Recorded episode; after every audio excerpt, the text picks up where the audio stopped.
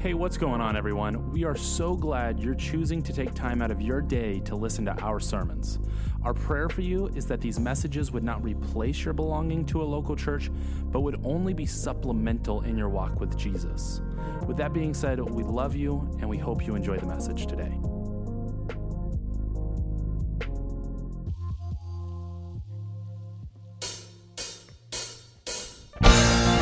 Good morning and welcome to South Valley together and praise the Lord from wherever you are. So as we rejoice and give Him praise, we want you to join us and lift your voices up. Sing from your homes up to the Lord. Come on, church. There were walls between us. By the cross you came and broke them down. You broke them down. There were chains around us. By your grace we are no longer bound, no longer bound. You call me out of the grave, you call me into the light. You called my name and then my heart came alive. Come on! Your love is greater, your love is stronger. Your love awakens, awakens, awakens me. Your love is greater, your love is stronger. Your love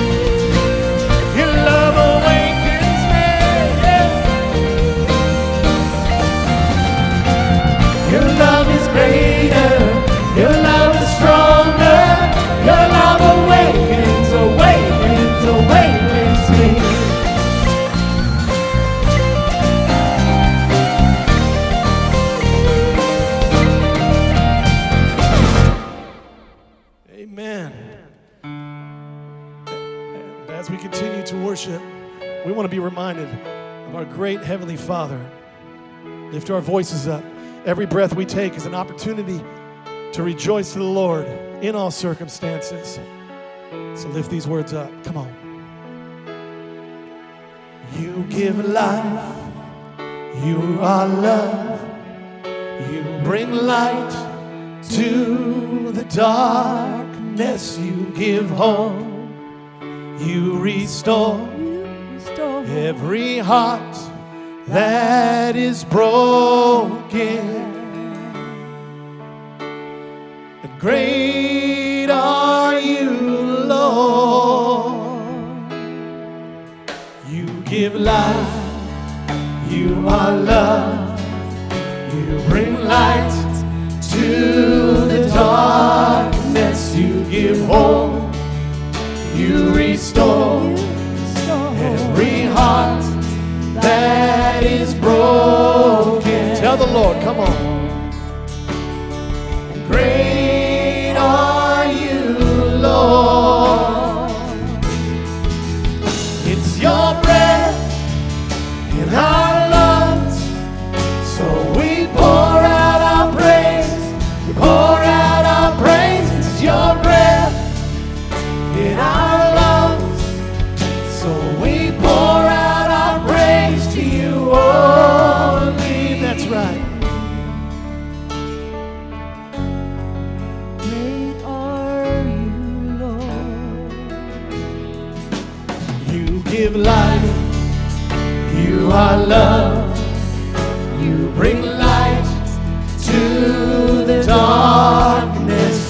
with hope you restore.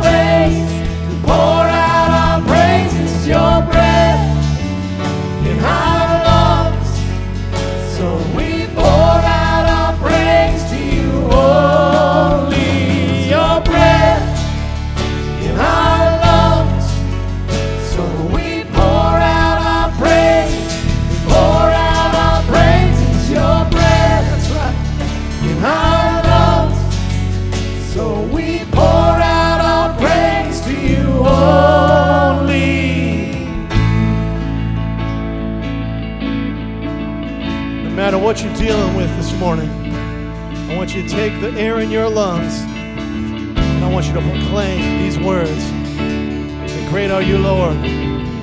Just lift up those words and all the earth will shout your praise. Come on, church. And all the earth will shout your praise. Our hearts will cry. These bones will sing. Tell the Lord, great are you, Lord. Sing that again, all the earth and all the earth will shout your praise.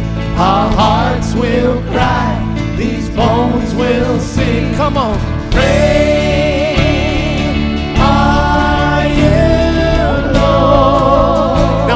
shout it out. Come on, rattle the whole house.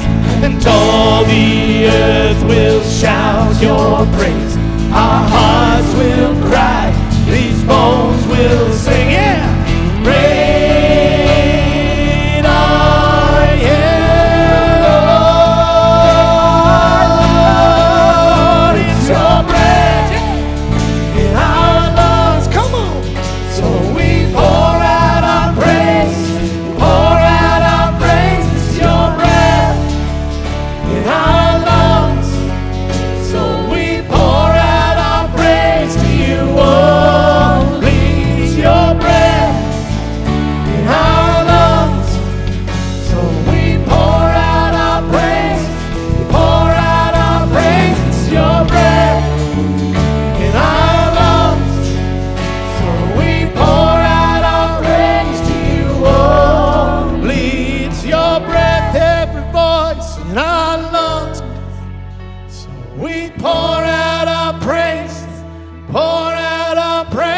Your breath in our lungs.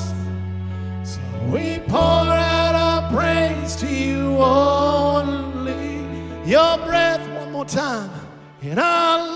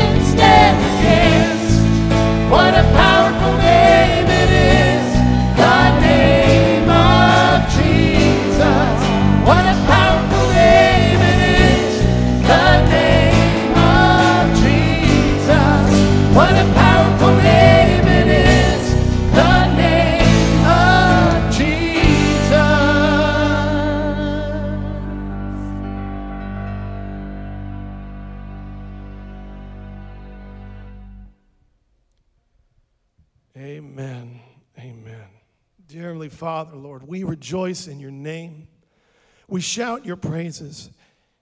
We thank you for an opportunity to gather in your presence, wherever we are, Lord. We know you hear our voices. We know you see us. We know you work on our behalf.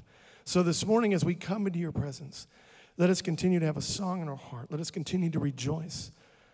Speak to our hearts through your message this morning, Lord. Allow us to be drawn to you feel your presence, and be changed by that presence, Lord. Whatever we may be dealing with, allow it to be laid at the foot of the cross, Lord, and allow you to take it and allow you to work through it, Lord. And again, let this day honor you and let us be changed from the inside out, Lord, so that our reflection would be a reflection of Christ to a hurting world. Let every breath we take be an opportunity to exalt your name and give you praise for the God that you are. We pray these things in your name. Amen. Hey, South Valley, thank you so much for joining us today on SVCC Online. We're so glad that you can join us today, and it's our hope that this service will be a blessing to you as you continue to engage in it. Before we move into the announcements portion, I just wanted to invite you just to take a moment, whether it's now or later on in the day, just to pause and just to think about what's one good thing that the Lord has given to you this week, one blessing that has been given to you to experience and to relish in.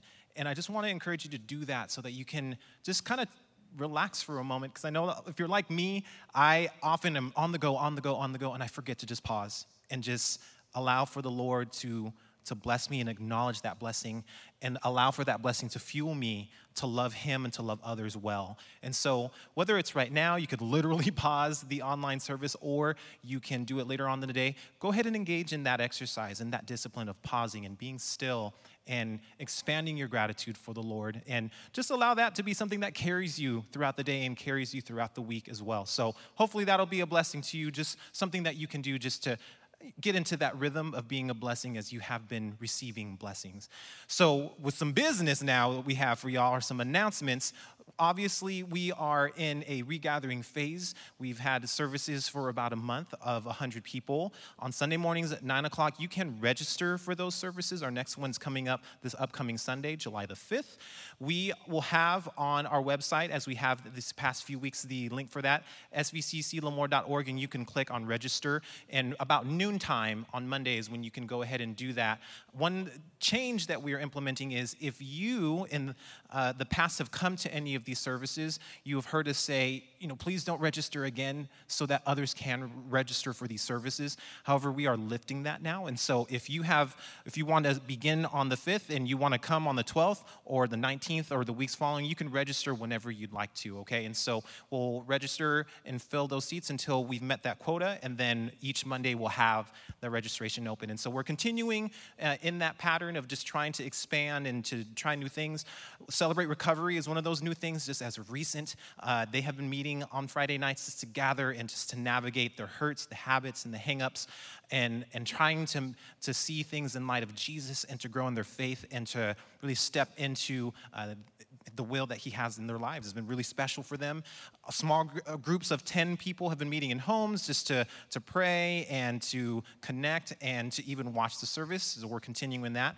Our offices are remaining closed, but there are so many things that we're just beginning to open in order to just step into normalcy a little bit here. And so it's been really great to have that. Our regathering task team is continuing to meet and to observe and learn and just examine all that's happening as uh, in doing so will allow for us to just be informed in what we can do moving forward. And so one of the biggest updates of recent is just we are observing that there is a slight uptick, actually a rather large uptick uh, in Kings County, and so we're just we're staying in unison with what's happening from the Kings County Health Department. And as of right now, we have no plans to uh, make any adjustments or shifts. However, if it does come to a point to where we will need to do that per the suggestion of Kings County Health, uh, we will entertain that. So we just want to ask for your prayer as we continue to navigate that as a team and to make sure that uh, we stay on course and to remain informed to make sure that everyone remains safe. Also, uh, one, one thing that you are all very well aware of is just that ministry has looked very different over the course of the last few months in light of the pandemic. And we have not been able to physically meet in the ways that we're used to meeting. And so, those moments where we get to serve together and where we get to see victories like baptisms and things like that, it, they're very hard to come by because we're all kind of sequestered and siloed a little bit. And so, what we wanted to do is we wanted to present just a quick opportunity for you to see how ministry is continuing in the life of South Valley Community Church. And so, what we're going to do is we're going to put on the screen right now a list, uh, a short list of just some ministries that uh, we, as South Valley Community Church, as a family, partner with. So, some ministries and some organizations that we support in in all throughout the year. And we just wanted to remind you that ministry is still happening. And because of your generosity, your sacrificial giving, and because of your obedience, there are ministries and organizations that are allowing people to be fed. Uh, they are empowering people to grow in their faith. They are getting close to people. They are giving people the opportunity just to have the means to, to survive and to grow. And so we are just so grateful for the work that God is doing through your sacrificial giving. And just want to encourage you if you wouldn't mind just praying for these ministries and these organizations and just let's get the word of the Lord out there and just Bibles into the hands of people and the basic necessities of life to people. And then also, let's continue in the, the pattern of, of, of giving and being in that discipline. If SVCC is your home, your church family, your church home, please continue to give. You can go to SVCC online, uh, svcclemoore.org. Oh, excuse me, svcclemoore.org. Our brother can't talk over here. And just click on the donate button and you can give your offering there. Or you can just go over to the church office, which is right there on the church lawn, just right in the front door. There's a slot, a safe, secure slot to put that right on in there. You can do that as well. And we just thank you so much for continuing in that discipline of giving because it does so much in the way of blessing the Lord and resourcing so many others and blessing them as well. So thank you so much for joining us. We pray that this service is a blessing to you and we are just so blessed by your continued uh, growth, and we pray that this is a time that continues that pattern. Thanks so much for coming, y'all. Well, thank you, John, for worship. Thank you, Marcus, for always bringing your flair to uh, making announcements interesting. I always hated that job when I was a senior pastor of trying to make announcements interesting, but thank you, Marcus, for doing it. Uh, I love the story that I think I shared back in 2016 when I visited this church for a Sunday, uh, but long forgotten, okay? Uh, it's, it's about two men sitting on a park bench, and one man has just lost his job as an office manager. And He's sitting on the park bench and he's staring into the future and he just sees no hope. How will, he, how will he tell his wife that he's lost his job? How will he pay the rent? What about the car payments? And then he notices that along from him on the same bench is an equally glum looking man, and he's the owner of a circus. And the reason that he's so downcast is his star attraction, a performing monkey, has died. And the crowds have stopped coming, and there's no money coming in. And the circus, which has been in the family for years, under his leadership now could eventually close, and the shame to the family. And as the two men share their stories, ding, a light suddenly comes on in the head of the circus owner. He turns to the unemployed office manager and he declares, I've got it, I've got it. You need a job and I need a star attraction. Say we dress you up to be a pretend monkey. You'll have a job, and I'll have a circus show. and the men were that desperate that they decided to give it a go. And would you know, things went well. The monkey show pulls in the crowds, and the office manager gets paid enough. Until one night. One night things take a turn for the worse. Somehow, the lion gets out of his cage and ends up in the cage of the monkey. The crowds begin to gather outside the cage to watch this interesting situation, and the lion begins to growl and walk around the monkey, who is petrified and backs himself into a corner. Uh, and the crowds watch as the lion crouches, rearing for his, waiting for his final pounce on the monkey. And suddenly, to the astonishment of the crowds, the monkey yells out in a human voice, Help me, help me, help me. And it's at this point that the lion mutters back, Shut up, you fool. Do you want us both to lose another job? this, is, this is when I wish there was a laugh machine in the building, okay? Because even my sound guys didn't even laugh at that joke, okay? But you see, if we're all honest, we all go around pretending. We all dress up. We've got a, a Monday morning work outfit. We've got a Friday night party outfit.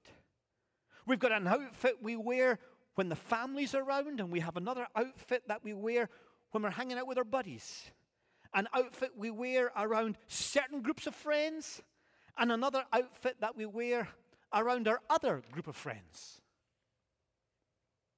And when somebody meets us in the other context or setting and they've never seen us like that before, they look at us strangely and we feel a mixture of either guilt or embarrassment. And then the next time we meet them dressed in the outfit they know us in, we shyly smile and stumble out some excuse or explanation. We're in a series called Mastering the Art of Living. And I want us this morning to consider ultimate reality and why pretending is not a good way to live. Uh, think about some of the words that Jesus taught, words that James, his half brother, who wasn't a follower of Jesus when Jesus was teaching, but he listened to what Jesus said. Well, Jesus once said these words, Matthew chapter 7 Do people pick grapes from thorn bushes or figs from thistles? When we first arrived in the Central Valley, uh, we drove through the countryside. And for those of you who are listening online and you're not from the Central Valley, uh, the Central Valley is known for its stone fruit and for its nut trees and peach trees and so on and so forth. And when we arrived and we drove through the countryside, tree after tree, orchard after orchard, it was late winter and there was no leaves, there was no blossom or fruit on the trees. And if it wasn't for small signs posted which said words like peach tree or plum tree or apricot tree, we would have driven past like an orange grove and thought, wow, those peach trees sure get big. But once the fruit appeared in the spring and into summer, we city dwellers caught on. And, and now I have a really bad habit. When any guest comes to see me and I'm in the Central Valley, I can more or less tell them every tree and what fruit will be on that tree. I just decided to learn it. Now, Jesus is saying the fruit tells you what kind of tree it is. There's a direct correlation between type of tree and type of fruit. There's a oneness between tree and fruit. Jesus is not teaching about fruit trees, he's teaching about life and living. He once said these words Where your treasure is, there your heart will be also. And Jesus, the master of life, Jesus says there's a direct correlation between what you invest your time and your energies and your skills and your resources into and who you are, your heart, your soul, the core of your being. You can't divide, you can't separate who you are from what you are valuing. There's a oneness.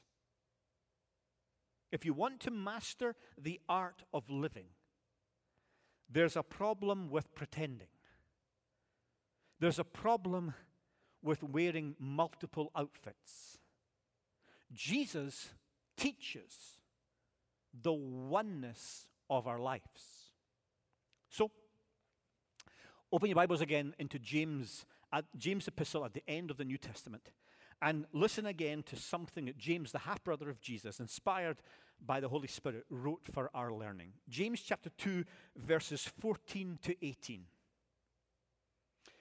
What good is it, my brothers and sisters, if a man claims to have faith but has no deeds? Can such faith save him? Suppose a brother or sister is without clothes and daily food. If one of you says to him, Go, I wish you well, keep warm and well fed, but does nothing about his physical needs, what good is it? In the same way, faith by itself, if it is not accompanied by action, is dead. But someone will say, You have faith, I have deeds. Show me your faith without deeds, and I will show you my faith by what I do. This is a very interesting section in James's writing. Uh, talking to Christians, he says, to be alive as a Christian is not only to say that you have faith or sing about having faith, but it is by showing you have faith by your deeds or your works or what you do. The fruit reveals your faith. So he writes, chapter 2, verse 18, I will show you my faith by what I do. And James is also saying, you could be saying that you're a Christian and have faith in the master of life, Jesus, but actually you don't. Because there's not the corresponding or the accompanying action. You have lifeless faith, and that's not faith. So he writes, chapter 2, verse 17 faith by itself, if not accompanied by action, is dead.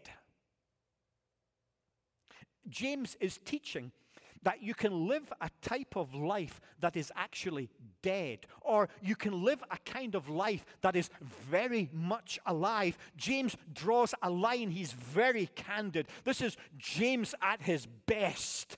There's a direct correlation between what you believe and what you do. You cannot separate them, they are indivisible. Faith and deeds, your actions, there's a oneness in them. And if you don't have the oneness, you don't have life.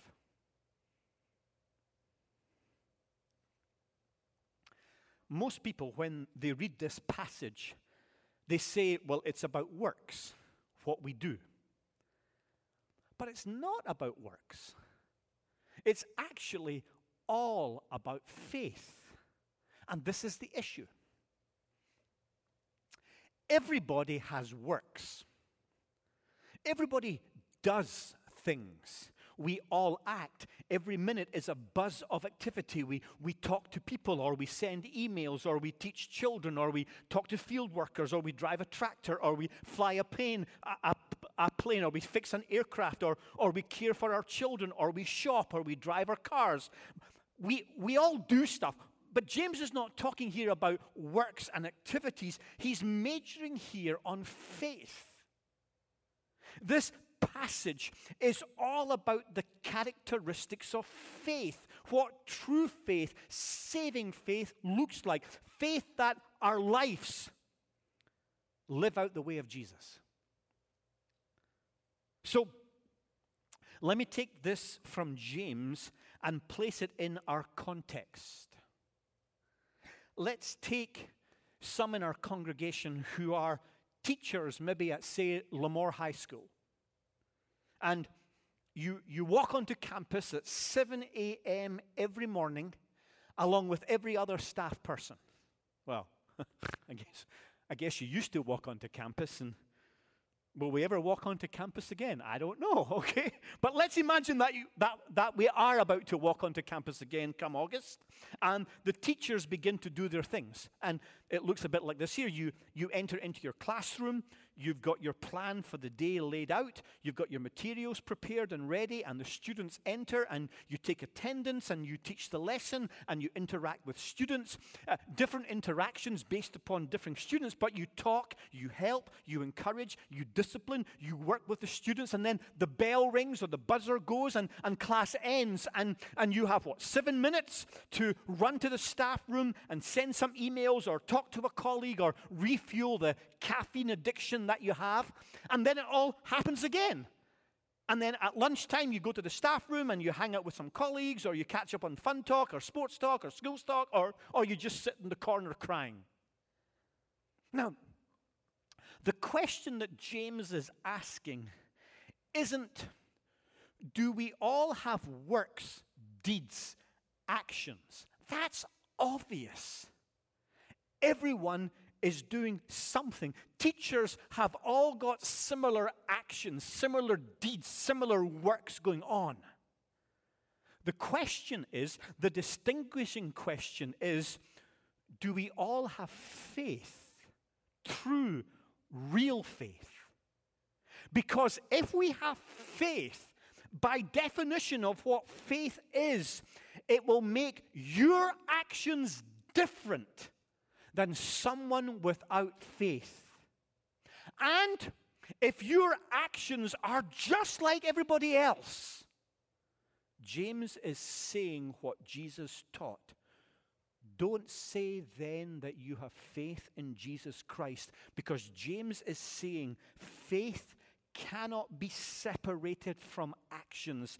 There is a oneness between what you say you believe and what your actions are. True and saving faith in Jesus Christ will make you a different teacher, a different employee, a different parent, a different shop assistant, a different nurse, a different manager than someone who is not following the master of life. That's what James is saying. And, and here's what we're slow to believe if Jesus is the master of life, then there is nothing in life that he's not the master of, including the profession that you do or I do. There is no profession that Jesus doesn't know it better than you or me. And if I have faith in him, it will see itself outworked in how much better I do my profession than the person who says they don't have faith in Christ. But stick with me.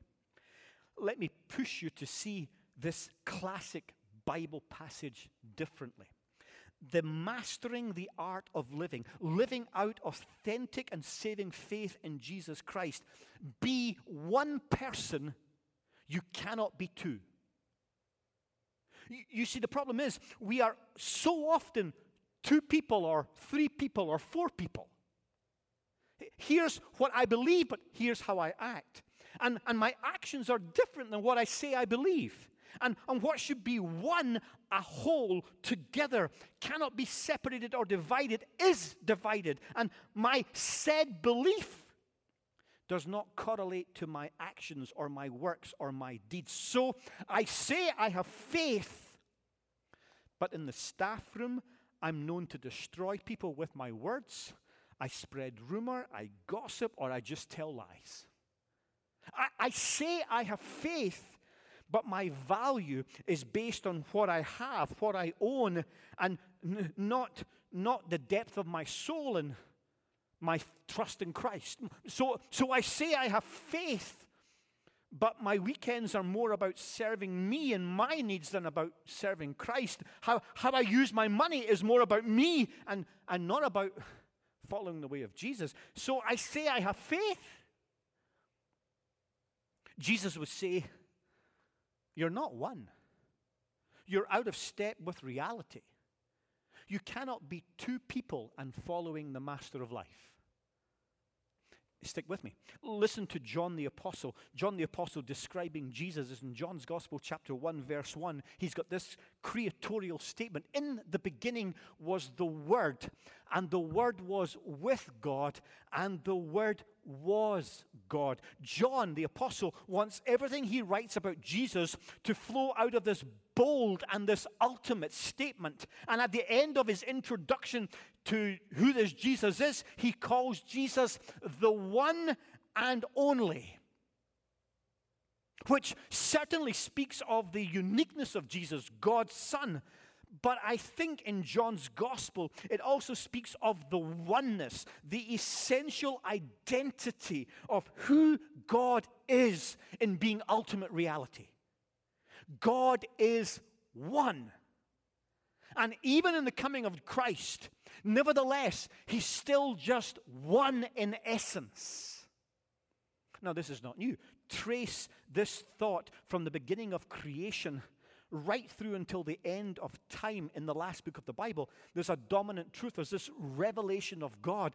God is one. There is a oneness. Jesus once prayed, You and I, you, you are in me as I am in you. I and the Father are one. And, and this inseparable relationship, this oneness, this, this wholeness cannot be divided.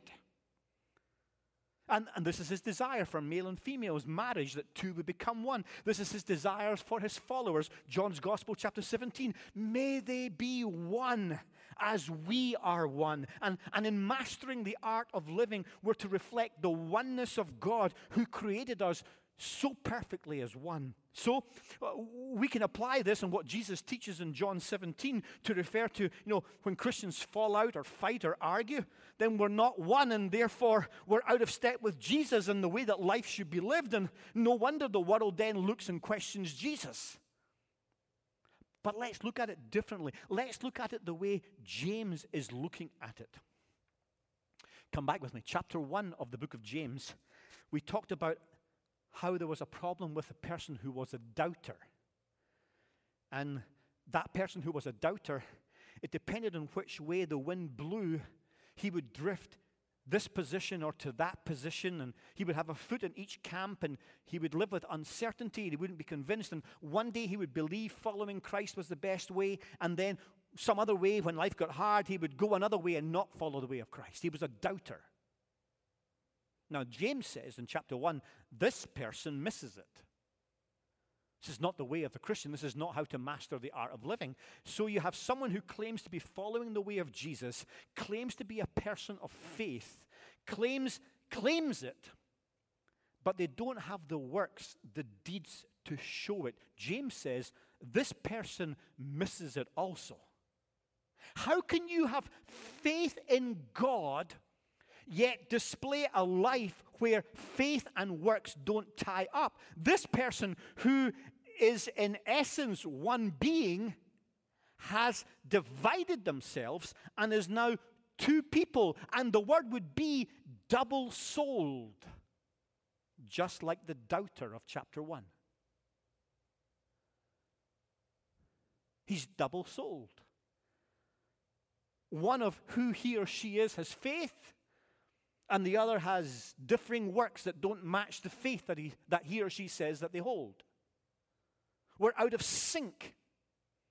When our faith and our works don't go together, we've, dis- we've detached ourselves from God, who is one. We're out of sync with how things are at the deeper reality.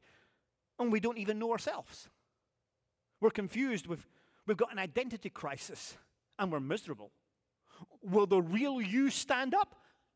But you no longer know who the real you is because you pretended so long in your life. You've lived a double life, a double souled life. You don't know who, who the real person is. You, you, your kids see you, your grandkids see you, and sometimes you're this person, and other days you're a different person. Or, or your marriage hurts, your friendships hurt, and life breaks down because we were not made to be two. We were only made to be. You cannot be two people at the one time. You only have one soul. To live following the master of life is to not have a life filled with compartments. Uh, in this compartment is my Sunday faith. In this compartment is my Monday behavior. In this compartment is my Friday night party. In, in, this compartment are my family values. In this compartment is my business values. The oneness of you doesn't have compartments. You're not a closet, you're not a house. You're a living soul. And to live following the master of life and claim to have faith in that master is to say and to be one. My soul, my personality, my character, my actions, my beliefs, my behavior, my motives, my goals, they all flow in a oneness drawn out of my faith in God, who is one, consistent in being, consistent in action, consistent in revelation, consistent in love, consistent in life, consistent in substance, consistent through death. We reflect the image of God, who is one. In reflecting that image, I am consistent, not a compartment. And when I claim to have faith, but don't show it in works, look at verse 26 of chapter 2. All you have is a corpse. A double souled Christian is nothing more than a corpse, and a corpse cannot master the art of living. So let me finish.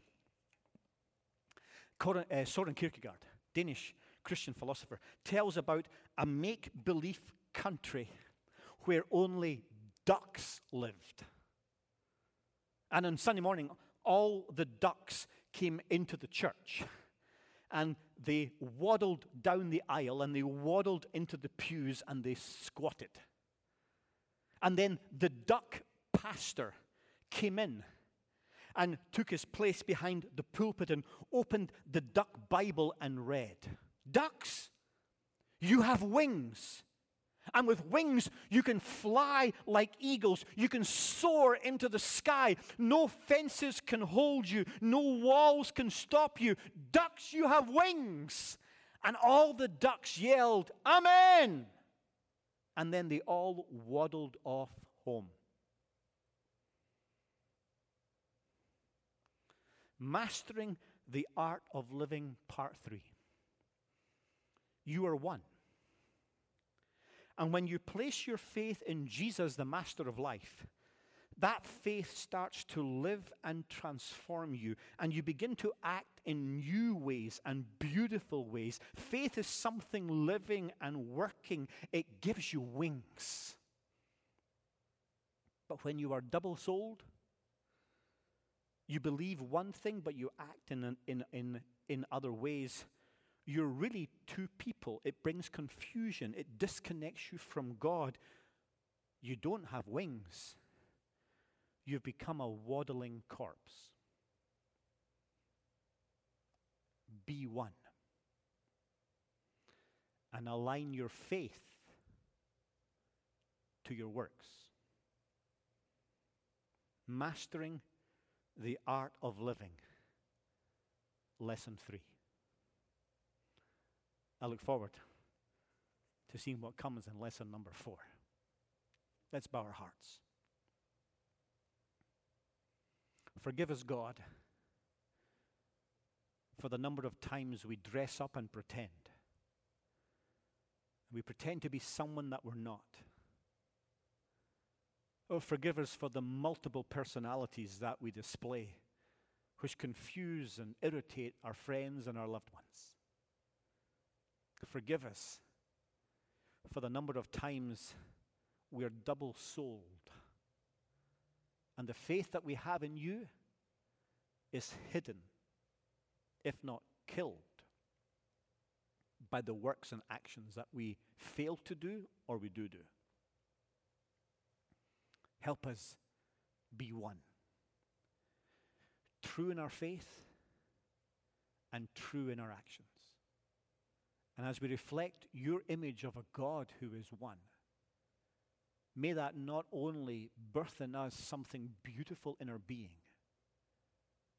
but may it lead men and women to see us in new lights and want to find out more about this faith that we have and this God to whom we follow. Help us master the art of living by being true and one. In Christ's name, Amen. God bless you, and we will see you July the 5th. Take care.